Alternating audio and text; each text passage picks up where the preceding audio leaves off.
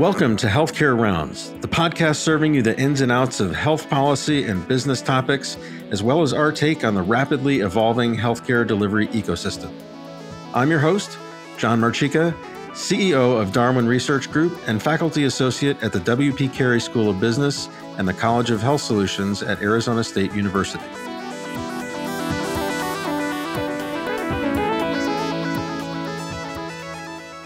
My guest this week is Christopher Robertson. Chris is Associate Dean for Research and Innovation and Professor of Law at the University of Arizona. He is also Research Director for the Health Law Monitoring Committee of the Uniform Law Commission and a principal with Hugo Analytics, a provider of scientific services to litigators. In 2019, Harvard University Press published his book, Exposed Why Our Health Insurance is Incomplete and What Can Be Done About It. Robertson has co edited two prior books Nudging Health, Behavioral Economics and Health Law in 2016, and Blinding as a Solution to Bias Strengthening Biomedical Science, Forensic Science, and Law, also in 2016. Robertson graduated magna cum laude from Harvard Law School and earned a doctorate in philosophy at Washington University in St. Louis. He has taught at Harvard Law School, NYU Law, and the London School of Economics. He will join Boston University in the fall 2020. Chris, thank you so much for joining me today. I appreciate your time. Chris Robertson is the author of Exposed Why Our Health Insurance is Incomplete and What Can Be Done About It. So, I will have already read in your bio, Chris, through the magic of podcast, but in your words, just uh, maybe orient our audience, tell us a little bit about your your background before we get into things. Sure. I've been working on health policy and health insurance for about a decade, bringing both a bioethics and a health law and health policy perspective. Originally starting researching how medical problems were leading to bankruptcies and foreclosures, doing some litigation around hospitals overcharging uninsured patients, and more recently, a series of research studies about health insurance and, and how we ended up with the healthcare system that we have here in the United States. Great, great. The big question, I think I thought of this originally as a as an easy question, but I but I think it's a big question. That is, explain to me how health insurance works in this country, and and what you see are the major design flaws. Sure. You know, even to begin to answer the question about health insurance, really has to start from a recognition that it's fragmented in the U.S. We've divided up, you know, the 330 million Americans into the, the older Americans that are getting care through the public system called Medicare, uh, working age Americans, most of whom are getting insurance through their employers, um, others that are working for smaller employers or self employed or unemployed are getting care and health insurance coverage from the individual markets. And finally, we have poorer Americans getting care through Medicaid. Even that system varies state by state as to whether they've expanded it, et cetera. And then there are a series of other health insurance programs for Native Americans or military families, et cetera. But once you see that we have this fragmentation of health insurance coverage, you can then look at, at the types of plans that we have and one of the striking features of American health insurance is huge cost exposures. By cost exposures, I mean copays, deductibles, and other things that are sometimes called out of pocket payments. Although even that's a euphemism sometimes because patients simply don't have money in their pockets to pay large portions of their care. So in my view, that's the, the primary design flaw is that we've actually made health insurance incomplete. It doesn't actually cover all of our needs reliably or predictably. So explain to me the logic or maybe the, the definition. You'd mentioned, uh, I think, deductibles, co-payments, co-insurance. I saw in, in your book, there was the George Loewenstein study of people who thought they were very educated about these terms and turns out not so. So maybe give us a little lesson on, on what those things are and what their purpose is in our insurance system. Sure. Well, um, I like to think of it as three zones of insurance, where in any given year, even if you have health insurance, if you have a deductible in your policy, that means the first X amount of money, let's say $3,000 for a family, uh, would be quite common. That first 3000 of spending comes completely out of pocket, which actually means you don't have insurance coverage for that first $3,000 of care. So that's zone one, no insurance. Once you've met that amount out of pocket, you move into what I call zone two, which is some insurance. And typically in this second zone, um, when you go uh, incur medical costs, the insurer is going to pay about 80% of them, and you're going to pay about 20% of them. Now, the actual ratios vary because we have both copays, which are fixed dollar amounts, like $450 per day in the hospital or $50 to go to a specialist physician. But then we also have coinsurance, which is a percent of charges uh, after adjustment. So we have those two features in the zone two some insurance. And then there's a third zone called full insurance um, once you've passed what's called your out of pocket maximum. Now, before the Affordable Care Act, known as Obamacare, not all plans even had an out of pocket maximum. And in fact, in Medicare, there is no out of pocket maximum. You can keep paying that 20% forever. But in employer based plans and plans on the individual market, there's a cap on how much you can be forced to pay in a given year until full insurance kicks in. And that out of pocket cap ends up being really important. The Affordable Care Act allows it to be as high as $16,300 a year for a family which is still a devastating amount of exposure, but that's at least where the cap starts. Now, the second part of your question is, well, what's the purpose of having, you know, all these um, exposures instead of making insurance complete?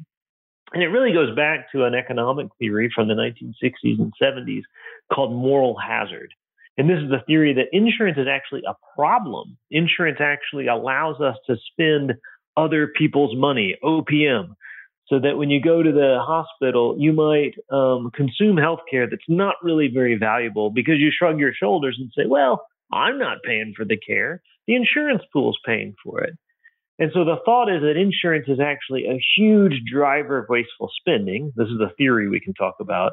But so the antidote to this huge waste cost to insurance that's been theorized is to instead give patients some skin in the game, make them pay at least 20% of the cost so they'll feel and, and, and thereby make better cost benefit trade offs. So we can talk more about the validity of that theory, but that's really the motivation as to why the US has over and over embraced incomplete insurance, which leaves people exposed to huge costs. So isn't the moral hazard, isn't that what that first the first zone that you talked about, isn't isn't that where, you know, at least so the theory would go is is that that you know that all of what you are doing up until a certain point will cost you money personally that maybe you're not going to go to the doctor if you're feeling just the sniffles or you know you're going to think twice about having care because you know just like just like your car you know if you get in a fender bender and then you take it into the to the uh shop and they say well it's going to cost 400 to fix and then you think about it and you say well if i if I report this as an insurance claim, then my insurance is going to go up and I've got a thousand dollar deductible. So I might as well just pay this out of pocket. Isn't that kind of like the same theory? That's exactly right. And, and but the limitation of this theory is that if you look at aggregate health spending in the US, if you look at where most dollars are spent, it's not on the thousand dollar course of care or the fifty dollar specialist visit or filling that statin to keep your heart attack from happening. It's actually on the lung transplants and the patented cancer drugs and the huge catastrophic costs. Health spending is hugely concentrated. So giving people all this exposure to low dollar care, you know, causing them not to fill their prescription for that statin can actually backfire because it causes them to have more high dollar care, which is going to be fully covered by insurance anyway. So this is really the the fallacy of using cost exposure to manage health spending is it puts the pressure on exactly the wrong costs. We actually want people getting preventative care. We want them filling their prescriptions to prevent heart attacks. But when they do have the heart attack and need that stent installed, there's no way we could expose them to a substantial portion of those costs because it's just too much. No family could bear it out of pocket. So, and I'm sure you have this buried in in your book which, by the way, um, from what I have read, I haven't read the whole thing. It is outstanding. It, it's extremely well written. Uh, some of these kinds of books, I mean, you got it's like a slog to get through them. I really have enjoyed reading so far what I've read. So congratulations on that. Well, thank you. I had some good editors that went through and took out all the worst of the jargon, and uh, there's no equations. so I had some good non-scholars, um, you know, keep keeping me clear. Yeah, well, they, they served you well. Um, so anyone who's interested in this topic is going to find this to be a, a, very well researched and fascinating read. But anyway, back to the, the question is, does the existence of copays actually end up costing us more money in the long run? Have you researched that? Is there research on on that? So there's a couple of different ways to approach it. And of course, you know, it's a very fragmented system. There's lots of different courses of care. It's going to have different effects in different places. But there's been a body of research that suggests that adding copays um, uh, and exposure does reduce healthcare consumption. But the problem is there's also been a lot of research that suggests that the reductions in consumptions are indiscriminate. Um, people um, reduce consumption for high value care and low value care alike.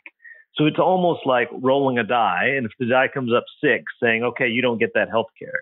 Because in fact, people aren't very good at judging what is high value or low value care in the first place. That's why we go to doctors who are supposed to be the experts. So the second thought, uh, the second way to get at that question is to look internationally. In the U.S., we have some of the highest levels of cost exposures, the biggest deductibles and copays. You know, other countries have entire sectors of their healthcare that have no cost exposures. But in the US, we sure are not getting a lot of value for what we spend. By that, I mean we're spending overall twice as much as other developed countries on our healthcare, even though we have these huge cost exposures that drive people into bankruptcies and foreclosures and cause them not to take their, their heart medicines. So it does not seem that cost exposures, if you look at all the evidence together, that cost exposure is a really a good tool for reducing wasteful health spending. So, if the problem is that the way that we've structured these incentives isn't getting us what we want, what do the behavioral economists or what does Chris Robertson say about uh, how to properly align incentives to get people to not seek low value care, but to ensure that they are they're taking their meds, that they're doing the right things, and that they're they're accessing healthcare in the right way? Maybe I'm not asking that question exactly how I wanted to ask it, but you get the gist of what I'm I'm getting at. Well, first, I think from a policy perspective, you're trying to set up incentives, like you said. From a policymaker perspective, we often don't really know what's high value or low value care for a particular patient. Even at a policy perspective, we're relying on the FDA to approve a drug or device as safe and effective. We're relying on a physician to figure out which drug or device is appropriate for which patient. And so it's really hard for us from a policy perspective to say, even though the FDA has approved this, even though your physician has recommended it for you, we want to create a system that's designed for you to not do what your physician says, right? So I guess another way to put this is behaviorally, we've already set up at least these two gateways on a lot of health spending the FDA and physicians. And then we also set up a third gateway, which is payers, right? Not all healthcare is covered by insurance. So when we've said it is covered, the, your doctor's recommended and the FDA has approved it, but we still don't want you to consume it, that's a pretty tricky sort of moment to be in as a policymaker. Now, there are some areas, I think, where the research suggests we should be nudging people away from certain care. For example, imaging for low back pain or antibiotics for what's probably a viral infection. Uh, and in areas like that, maybe there is a targeted role for a cost exposure to cause a patient to get a second opinion. And a, an example of that would be in pharmaceuticals. I don't mind having a cost exposure to nudge patients towards taking the generic rather than the patented brand name drug or the, the original uh, innovator drug because as far as we know, they're chemically identical. So that's a great place where a cost exposure can nudge someone to, to higher value, lower priced care that's otherwise identical. But more generally, I think cost exposure puts the pressure on the wrong actor in the system because patients are not in the position to really assess value. The physicians are. So I would put a lot more pressure on adjusting physicians' incentives to make sure they're driving towards high value care. And for that purpose, I like salaries, I like management, um, some of the same tools we use in the rest of the world to make sure that our agents are are reflecting the values and our own goals. So I would put a lot more pressure on physician conflicts of interest, relationships with the drug and device industries, fee for service payments that are really driving up care prices and costs in the US. Uh, that would be one of the main levers rather than focusing on patients' cost exposure across the board. So you mentioned. I want to go back to something that you that you just said about generics versus brand name. And I, I think at least these days, and 20 years ago, the pharma companies would, you know, fight it out to continue to have their brand name prescribed, even in the face of the generic. But I think that managed care in the 90s kind of took away a lot of that problem. I can't imagine a doctor writing for an antibiotic and saying dispense is written. So a lot of that swap is is practically, for all practical purposes, automatic. But what I'm wondering is how effective in a formulary are those those different tiers to cover, you know, when you've got let's say ten dollars for a generic and then maybe fifty dollars, not for the brand of that generic, but maybe for a newer drug that's in the class but isn't isn't an identical copy. So our formularies have you seen are they effective in being able to keep costs down for the system? Yeah, my physician friends tell me that you know sometimes there are actually difference differences between the you know almost a dozen statins that are on the market. That sometimes it does make sense to you know rotate your patient through them until you find the one with the best side effect profile for them. And so, in my view, it's important for physicians and doctors to be able to have that discretion. And so, you know, they do compete, especially when they're not identical chemical compounds, on quality factors like side effects. So I worry about narrow formularies that are kind of crude in in limiting options available to patients and their providers or creating huge what I call rationing through inconvenience, huge barriers that the physician can get that other drug, but would have to spend an hour on the phone advocating for the patient that he's not going to get reimbursed for. So again, I would much rather see physicians working on salary and having, you know, population wide metrics of efficiency rather than saying you can never use drug A for your patient, you know, unless you spend an hour on the phone fighting for it. Yeah, well, unfortunately, the way that we have things set up today, a lot of those drugs get put into different positions because of the rebates that, that they and the deals that they've struck with the PBMs. And uh, yeah, and a lot of that has nothing to do with value for the patient, right? It's it's right. it's really an, just another fragmentation of our healthcare system. Yeah. So, given that we're talking on a on a Monday amidst the insanity of this coronavirus escalating. What does your research suggest that we should be, and maybe it doesn't suggest anything, but I was thinking about this before we got on this morning, that we should be doing in the face of the coronavirus, or maybe the way, maybe talk to the way that we're, maybe it's not an insurance question. I'm just curious about, I'm sure this has crossed your mind, as it is every American is there something that we should be doing differently? Sure. I, I, think when you think about it from this economic personal finance lens, you know, some of the advice is that if you are likely to be suffering from COVID, but you are at an age range where you're uh, and don't have complications, you might well just write it out at home, and that's probably good for the for infectious disease and the healthcare system. And and I have no fight with that. But but when it is time for a patient to get care, I really want them focused on doing whatever their physician recommends. So if the physician does say, you know, on the phone, it's time to get you to the emergency room, I want that patient to show up and I want that patient to get the care. And so the cost exposures associated with showing up in the emergency room can really distort the decisions a patient makes.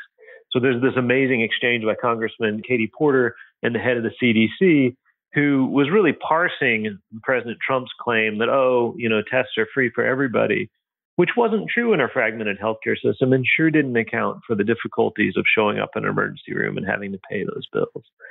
The second big concern I have, aside from the insurance cost exposure, is our lack of insurance for lost income. Because the amazing thing that I think we haven't paid enough attention to is that when you're sick, you're often also not earning income. And so it's a perfect storm of time when you have healthcare costs, but you have reduced income because you're you're staying home or you're flat on your back in a hospital bed.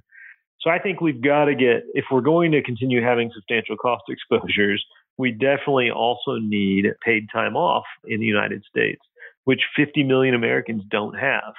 And so that really also makes me worry, even aside from that interaction between cost exposures and lost income.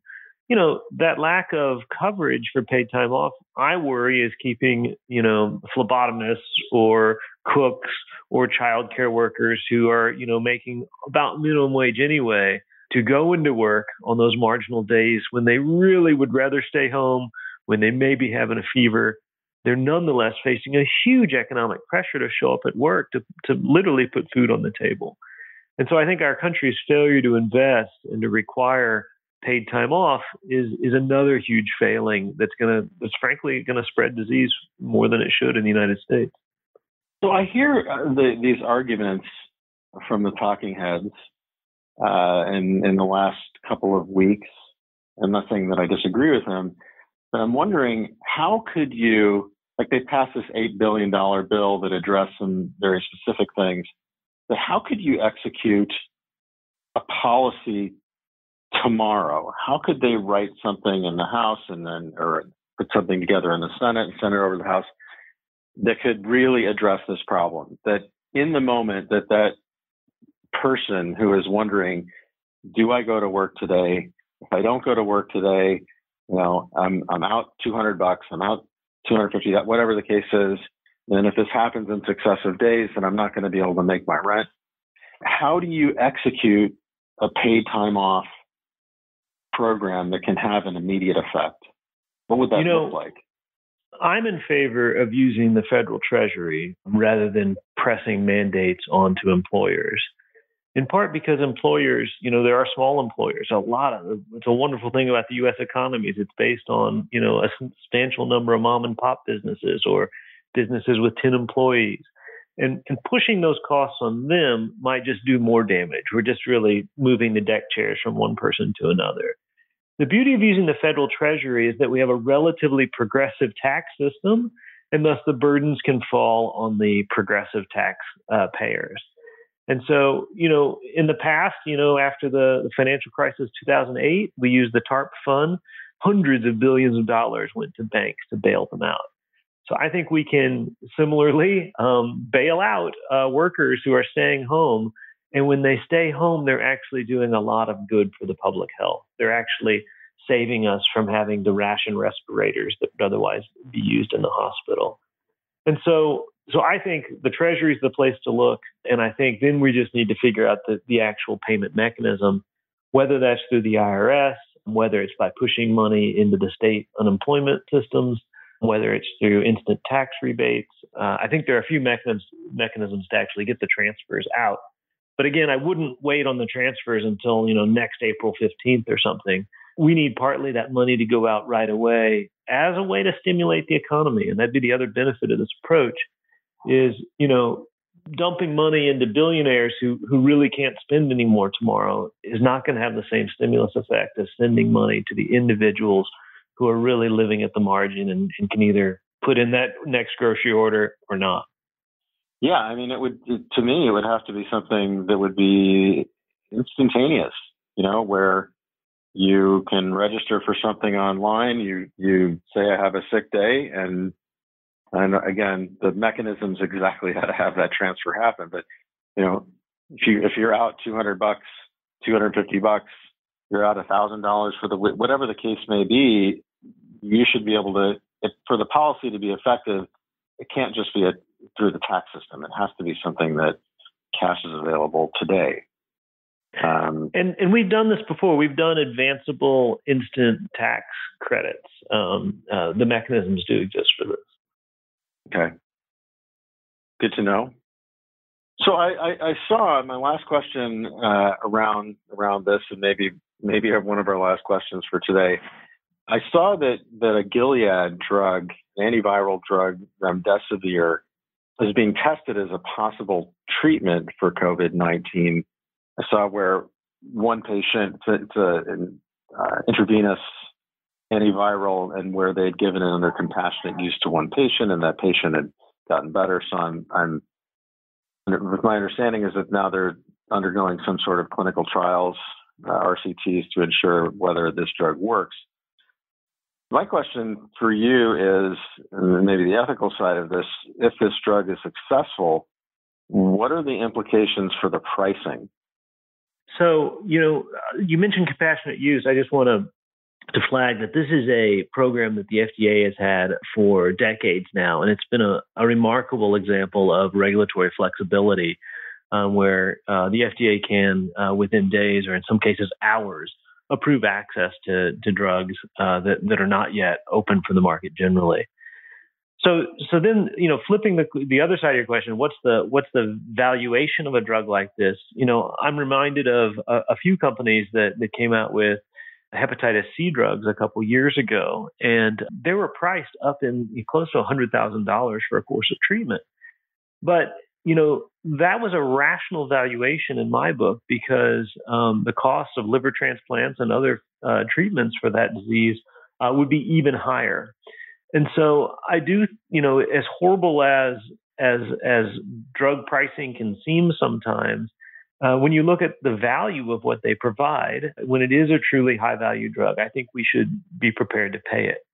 In contrast, there have been other cancer drugs that have come on the market at that same $100,000 for a course of treatment when they haven't even been proven to extend life by a single day for cancer patients. They just have a proxy benefit on progression free survival or something. So I do think we need to have a cold eyed look at the actual value they bring. And so here I think a vaccine for COVID, I mean, there's literally trillions of dollars in economic loss that's happening right now as as the US economy and the global economy is shut down. And so I would not mind at all if Gilead makes uh, humongous amounts of money on this drug uh, because it, it might well deliver that level of value. So I guess you've you've seen the way I'm leaning. You know, although I'm a big critic of patient cost exposure and a critic of of, of obscenely high drug prices that don't deliver value, when there's value there, we need to be prepared as a society to pay for it, just like we're prepared to pay for, you know, roads and billion dollar bomber planes and, and, and other investments like that. Sure, sure. The thing that I struggle with, Chris, and I totally agree with you, by the way, I'm, I'm aligned with where you're coming from. The thing that I struggle with is the polio vaccine, right? I mean, effectively was given away, that it was seen as a benefit, as such an important benefit to society. And we're going back a lot of years, and I wasn't even born then, but what when it, when it originated, but I struggle with that because I think here is this, you know, altruistic move, and whoever, I guess that was Jonas Salk, but, but the, it, say say a company had commercialized that in a big way, could be making, could have been making a lot of money off of that because the societal costs of having polio ripping through the the country were were starting to be astronomical. So how do you wrestle with that? You know, the ethics of that. So you know, if if we were talking about distributing a COVID vaccine to, you know, sub-Saharan Africa, I'd say, well, let's adjust the price to uh, a level that ensures that we can, you know, reach levels of immunity that are necessary. And so in sub-Saharan Africa, the price needs to drop to nearly zero. But in a society like the United States, where we spend trillions of dollars on TVs and cars and washing machines and and you know silly vacations, it would completely flip the incentives if we said, yeah, but for vaccines, we're not actually going to spend the money on it. We're going to force you to give those away for free. I think we've got to respect that that these pharmaceutical companies are our they are our machines of innovation and and we've decided not to invest centrally maybe we should have you know 10 times larger NIH budgets and 10 times larger BARDA budgets I'd support that by the way but to retroactively say thank you for inventing the vaccine with your private investment but no you were not going to let you recoup the value to me completely really undermines this powerful market based mechanism we have created. So, you know, we can talk about how to remake the market going forward, but refusing to pay for value that's been created seems, you know, really backwards to me. As long as they're not trying to charge such a high price that it becomes a barrier to us socially purchasing it, then then I think we need to be prepared to pay pay the value of the product. But by then, I'm I really just to emphasize, I'm saying we should be willing to pay for it collectively using our progressive tax system. We sure shouldn't be imposing it on you know the individuals who we want to create every incentive for them to get the vaccine.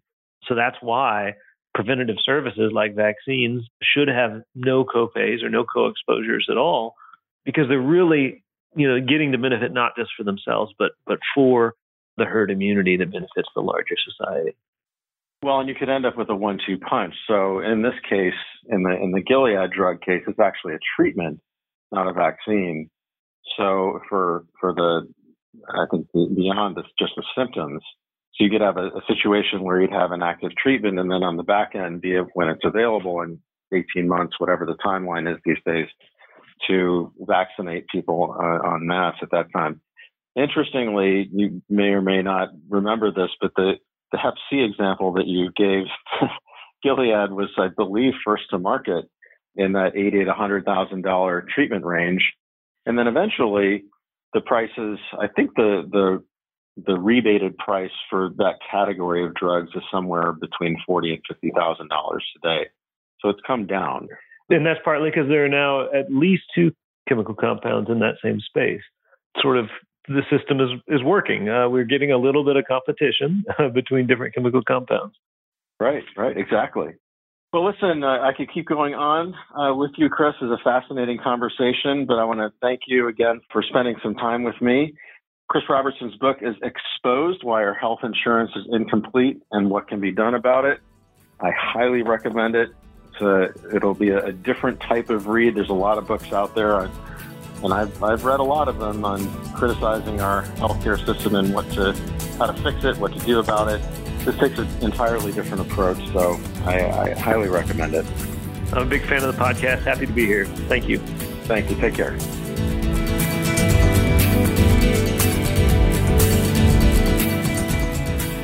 That's all for this week. From all of us at Darwin Research Group, thanks for listening. If you haven't yet done so, please rate and review Healthcare Rounds wherever you listen to podcasts.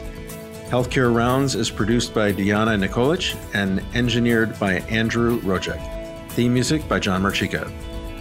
Darwin Research Group provides advanced market intelligence and in depth customer insights to healthcare executives.